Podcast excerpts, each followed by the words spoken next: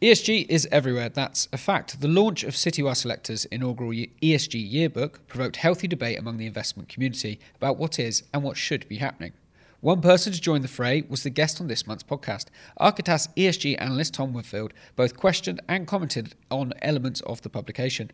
While I don't make it my business to track down anyone that chooses to post their thoughts, that would both be exhausting and alarmingly reactionary, Tom made some interesting points that welcomed further discussion. So here, Tom and I discuss what clarity is needed around ESG, why the fight for hearts and minds is not yet complete, and where it can go from here.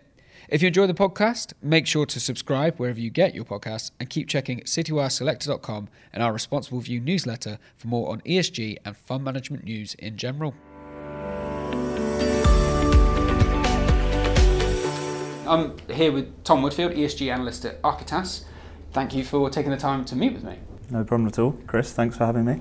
So we actually got in contact um, following our ESG yearbook. We had a discussion backwards and forwards about definitions mm-hmm. because in the yearbook we used them in some cases interchangeably, and I think that's an industry-wide problem. And you made the point that socially conscious isn't the same as ESG, and we're hearing this across the board. How difficult is it to find these common consensus definitions? And, and as somebody working on the front lines, what's your experience of that? I think I think just to clarify on the this, the point I made around socially conscious and being tagged as such on Morningstar is is that's a, a self-declared um, term. So so to to describe that as ESG compliant is slightly misleading because you're you're going to have different levels of compliance that mean different things to, to different people. So I think um, the industry as a whole has has an issue around the, the number of different um, terms, the number of, uh, as, as you quite rightly point out, terminology um, is, is a, an important kind of focus for the industry. And I think from my point of view, the, um, the, the way to address that is to have a standardized definition um, around sustainable, sustainable investing and the different approaches uh, that you can apply. Um, and for me, actually, the term ESG itself is actually quite a uh, difficult one to, to well, because it has around. so many interpretations because we hear E could be environmental, it could be ethical, S could be social, it could be sustainable. We one of my colleagues mentioned she'd interviewed a US asset manager and they had a US large cap sustainable growth, but they meant sustainable as in compounding. But they were getting a lot of investment from sort of Nordic institutions who believed it was an ESG focus. So I mean this comes back to your point. Yeah, I mean the the whole idea around having a sustainable business model is something that that a few kind of asset managers have maybe jumped upon to say that that is uh, sustainable, um, but it depends again on how you how you frame that sustainability. Are they actually considering E, S, and G uh, as financially material in that sort of view of sustainable, or are they just basically saying that it's sustainable based on business as usual uh, as it stands?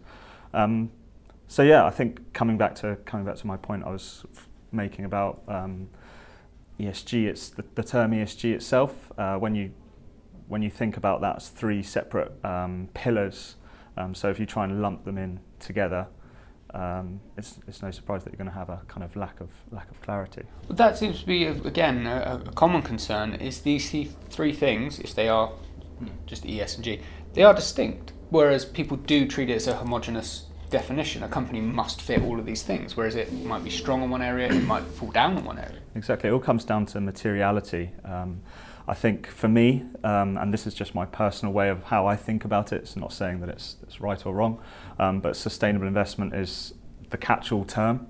Uh, and then you have uh, E, S, and G as different um, mechanisms to achieve a sustainable investment objective or a particular sustainable investment approach. So if we take negative exclusion, um, you know, people have bundled in negative exclusion based on ESG as, as if it's kind of one whole package, whereas actually if you look at the reasons for negative exclusions, um, if we took a look at fossil fuels, that is a negative exclusion based on the E pillar. Yeah. If you look at um, tobacco, that's a negative exclusion based on the S pillar, and then controversies, sort of regulatory sanctions, would be uh, something to do with the governance. But there's also a combination, of course. So we saw Volkswagen, which is an E, e and a G issue, and then Facebook, which is S and G. So I think, I mean, that's just how I think about it. It's the ESG is the mechanism um, sustainable investing is the objective. So is it fair to say it's like strategy and tactics? Strategy, the sustainability is the strategy, the tactics is how you actually implement those or address those three pillars, or is that Yeah. oversimplified? Is that? I think I think I would just I would? I would I would change the sort of strategy and tactic. I mean that's sort of to get away from the the, Sure. the, the football analogy. But I mean I like it. It's, it's, it's a good one. The way I would think about it is um, sustainability is top down, and then ESG is bottom up.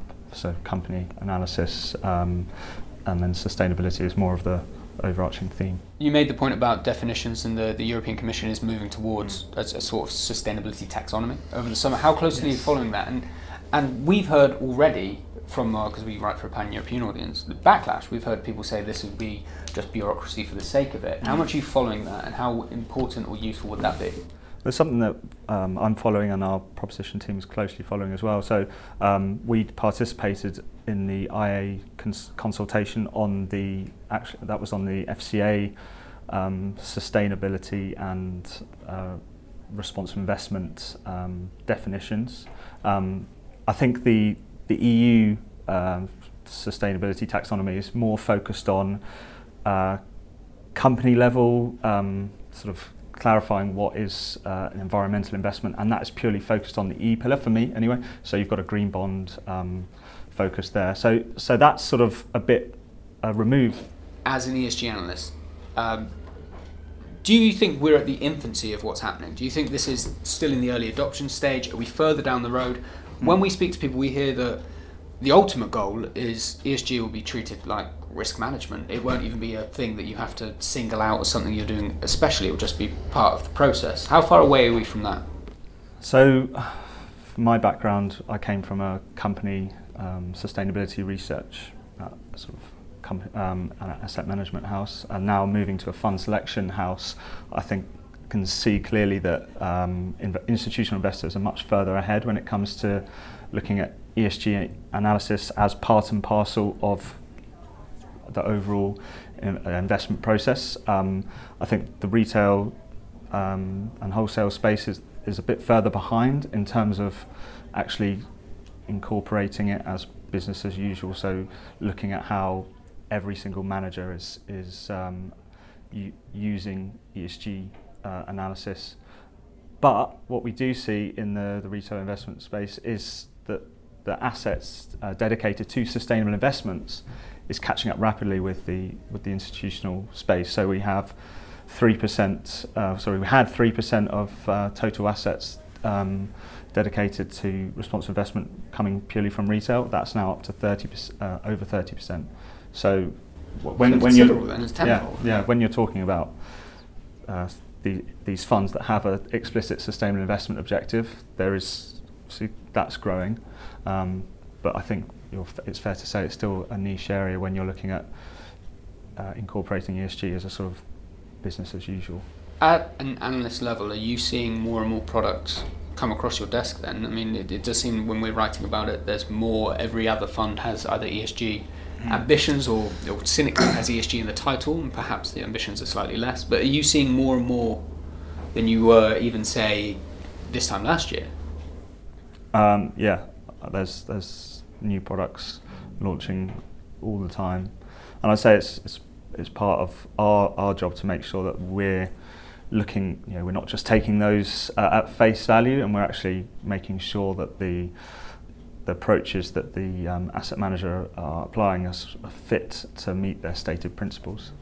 Which is a challenge because we do constantly hear of, uh, I mean, it's a terrible term, but people talk about greenwashing, they talk about cynical marketing. And I suppose the, the move towards some sort of taxonomy would possibly clear up some of the grey areas around that. But how vigilant do you have to be to ensure, and then what level do you have to do additional analysis to ensure that you are getting rid of people who might just be jumping on the bandwagon? yeah, it's it's part of part of my role to to make sure that the you know the stated objectives of the fund are fit uh, fit well with the investment process that they're that they're following. Um, I think I think greenwashing is you know is a fairly accurate accurate term. There are there are entrants to the market that are looking to capitalise on on the growth of of sustainable and responsible investing, um, and you know, have fairly light touches when it comes to, um, to, to applying. Sure, I won't make you name any names. the challenge then is, is, like you said, is making sure that you are going deep enough to understand what they're doing. And uh, to an, to an extent as well, I imagine that a lot of them will be found out as well. There will be a point where people will be scrutinising these more and more closely and say, well, it's not achieving what it's out to achieve, so we're not we're going to divest. We're not going to do anything with it. Mm. On the flip side of things, we've also seen industry leaders really turn their attentions to this. So BlackRock have made a stated ambition they want to do this. How important is it that these people lead, or should they already be doing it? If that makes sense. Well, you don't have to speak specifically to BlackRock, just in terms of larger players setting out genuine ambitions. I, I mean, I think they obviously have a obviously have a role to play. Um, there's, there's a when coming back to your point on the sustainability taxonomy, I think that will, if we look at adopting standardized definitions, that will help people identify whether those you know whether those um, firms are you know actually at the forefront, whether they're actually um, implementing the sort of approaches that need to be implemented in order to to make people have confidence um, in this in this space. And sort of one thing that I wanted to pick up on, so sort of jumping back um, to to your question around taxonomy, is is the the Global Sustainable Investment Alliance actually have a, a framework that is um, the beginnings of a framework that they've spent some time. Uh, regional specialists from uh, various forums across the world have have come up with definitions that are becoming more and more accepted globally from from my point of view anyway. So there there are emerging um, definitions that could assist to create this sort of taxonomy or I'd like, I prefer to see it more as a more as a framework. Can I ask a practical question? Because you you are an ESG analyst and you're working within a fund selection. How do you feed into um, the overall thinking? Because we had someone in the studio last week who was a CIO, mm. and they said they have to work with the CEO and then the head of ESG, and they come up with a strategy, but then somebody's ultimately responsible for implementing it. So, are you at the recommendation level? Are you at the implementation level? How is Architas addressing this? Yeah, so my role in the in the investment process is to uh, analyse funds um, f- through a sort of ESG magnifying glass, if you like. Uh, we have a um, ESG due diligence process that uh, we, we carry out on the funds that we that we hold, um, and that depending on sort of client demand, um, we have the ability to, to screen out these um, these funds if, if, if, if needed in terms of client demand, where are the driving factors? We're constantly hearing that we, are seeing a shift in demographics. Millennials, for example, are now coming into an area where they might be either succeeding ultra high net worth individuals, for example, or they might just be in wealthy off their own accord and they're able to dictate this. Is, is it as simple as that, or is it also more established investors also turning on to the benefits of being more ESG minded? I mean, I think the there is obviously the, the case that millennials are probably more engaged with these issues. Um, I, th- I, would say that more established players are also uh, increasingly sitting up and, and taking taking notice. Uh, to be honest, I'm, I'm not sure about the, the, the, driving the driving factor. I think it's probably probably a combination of, of both. Um, so if you look, you know, people are more aware of the, the world we live in. Um, they're more aware of the, the issues that, that obviously we've, as a um, society, have, have, helped to create.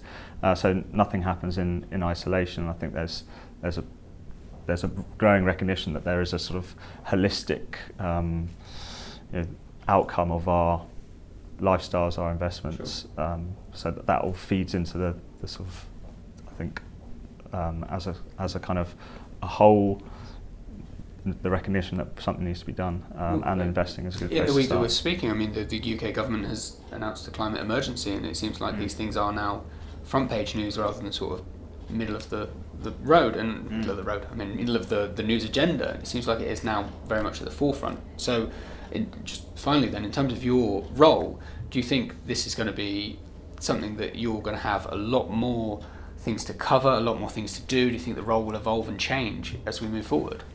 yeah, um, at the moment, like I said, I'm I'm covering our existing uh, holdings and, and looking at them th- purely through a, an ESG lens. But as we move towards launching a sustainable um, product, uh, purely focusing on um, allocating to sustainable investment funds, then my, my role will, will shift to, to actually looking at these funds specifically and, and whether their, their stated objectives um, merit inclusion in, in that fund. So it's kind of shifting from, like I said right at the beginning, uh, from this bottom up sort of approach, uh, looking at the investment process and how teams are incorporating environmental, social governance considerations um, across their investments, to actually a, a more of a top-down approach into okay, where are the where are the issues that, that we think can be addressed through um, finance, and and we can then decide whether that uh, those managers are, are actively reaching that goal.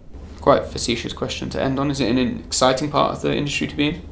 Yeah, um, um, I think there's there's innovation uh, going on all the time.